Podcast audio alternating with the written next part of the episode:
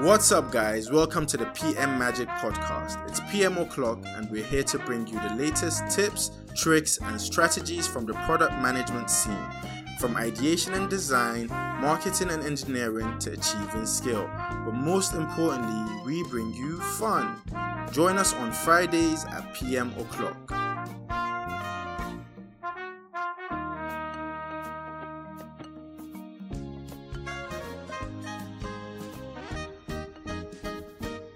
Hello everyone and welcome back to P M Magic, and today I have with me Phillips and Joseph, and we'll be talking about getting hired as a P M, things to do and where to start. I'm going to get right into it and I'll start with Phillips. So Phillips, what are the responsibilities of a P M in your opinion?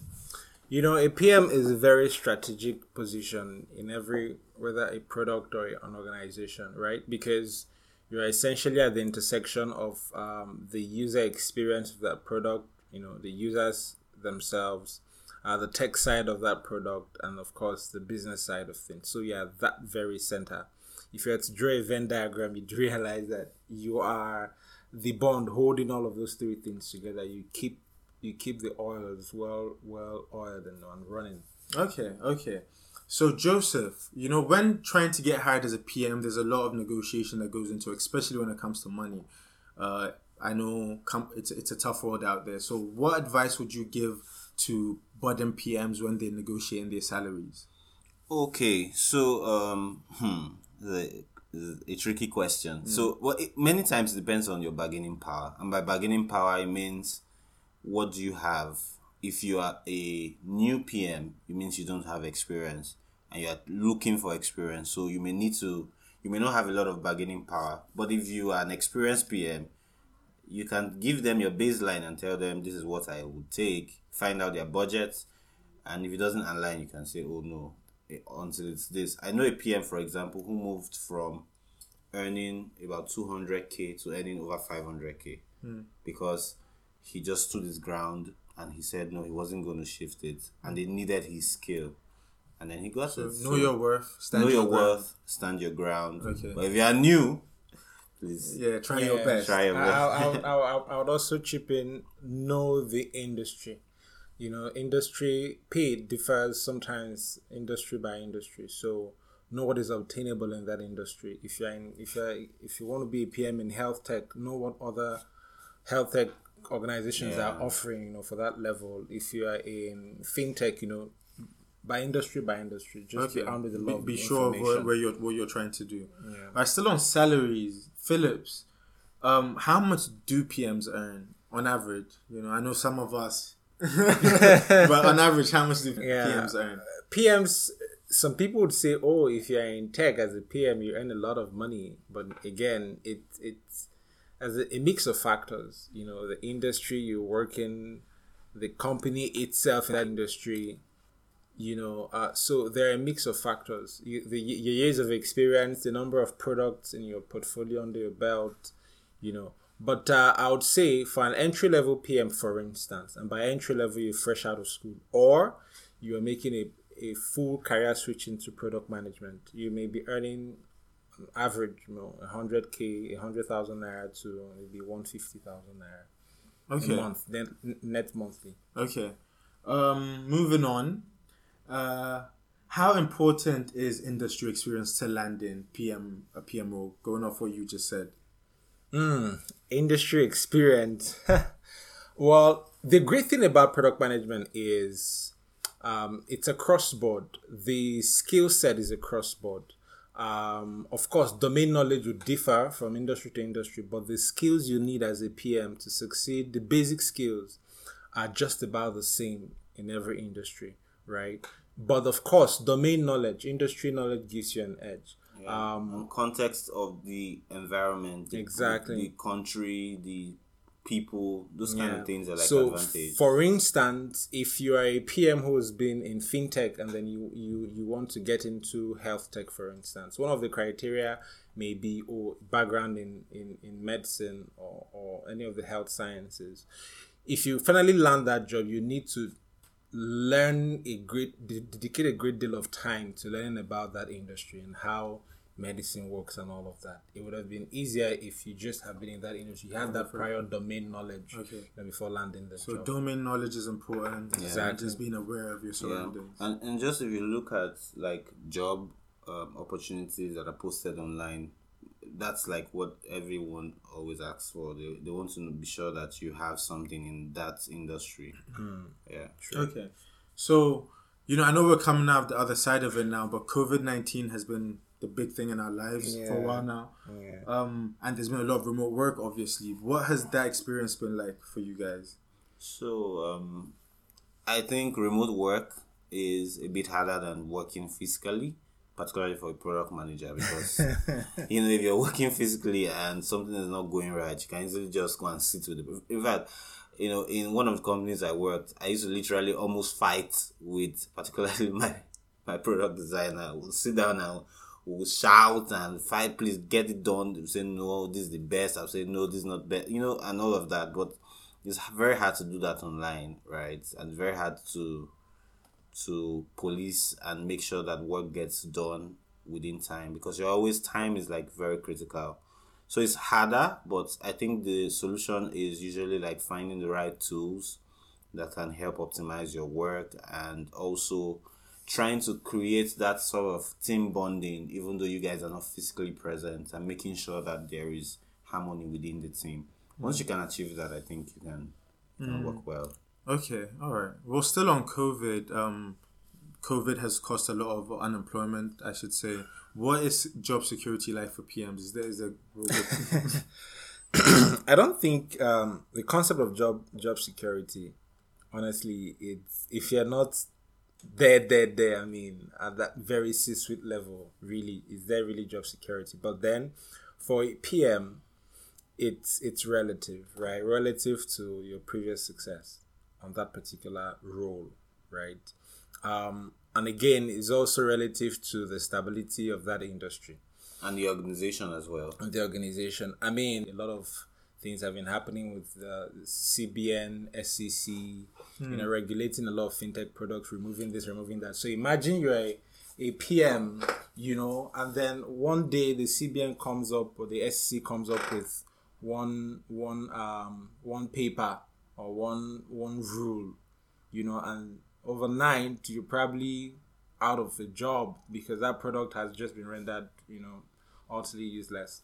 But outside of that, if your industry is very much stable, I mean, product uh, as a P M, you could you could have considerable amount of job security. Yeah, particularly if you're achieving results. Yeah, so that um, just like every other industry, if you're not achieving results, yeah, you may get results. Kicked out. Yeah. Okay, okay. Next question. Soft skills, are they necessary for getting hired as a P M, and how important are they? Joseph? Yeah, so I I, I think soft skills are like really key, um, because many of the tools I because a P M is, is even though it's a little technical, it's really not very technical. So you need to be able to be a leader. You need to manage people. You need to be a master communicator. You need to speak the language of the clients to the client, speak the language of the developer, whilst embedding what the client wants to the developer or, you know, this engineering team. So it, communication is at the heart of being yeah, a P M. Yeah. Emotional intelligence. You know, sometimes there's even war within your engineering team because one person is feeling that the other person is the problem, and you need to make sure that there's fusion, there's harmony. So, yes, soft skills are really important. At first, if you have a, a long experience or history of work under your belt, people may not really know the kind of skill you have regarding soft skills.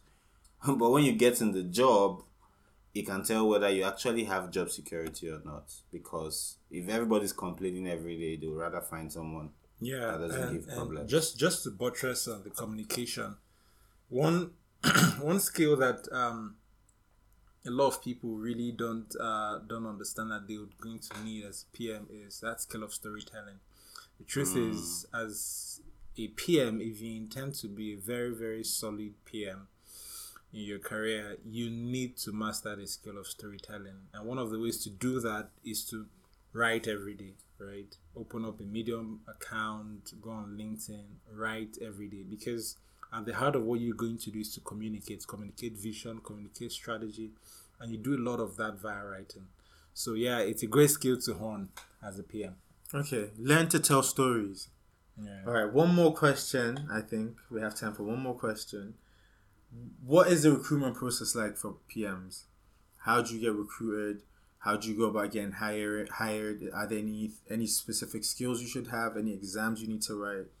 Yeah, so there's um, there are some certifications for Scrum and for product management. Um, I think Product Dive helps with yeah. the product management yeah. one, and it's about like four hundred and something k. If you have that kind of money, you can you can get it. Yeah, but um, so yeah, so there's certifications, but um, many people do not really hire for certifications. I've, yeah. I've realized yeah. um, it's good to have, particularly in this part of the world. Um, out there, yes, but if you have skills and if you have a long experience, a good experience, it would usually trump certifications. So that's one. And two is to the hiring process most times would go from finding an opportunity online to applying. Some people take tests. Some tests are very serious. I've taken a test where I, I think I scored... Maybe I should not share that. no, share, I think I think I think it's great to story. discuss it, right? uh, no, no, you know, our parents always tell us I was first in class. So anyways, so I've I've done tests where I scored maybe like a sixty-nine, and the cutoff for moving to the next level was seventy. So it depends on the company, um, and but the.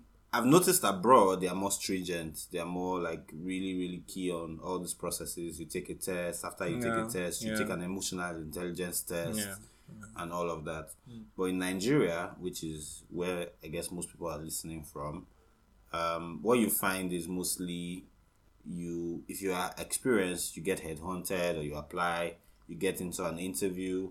If you do well, you meet like depending on the structure of the company, you meet maybe management or the head of product, and then you get hired or rejected. So sort of something okay, like that. Okay, so basically in Nigeria, there's more emphasis on networking rather than a testing system in a way. Sort of, if you put it that way, yeah. Okay. But but but it um I would speak to people who are looking to get entry roles, right? In this country, it is very difficult to find roles such as product management intern.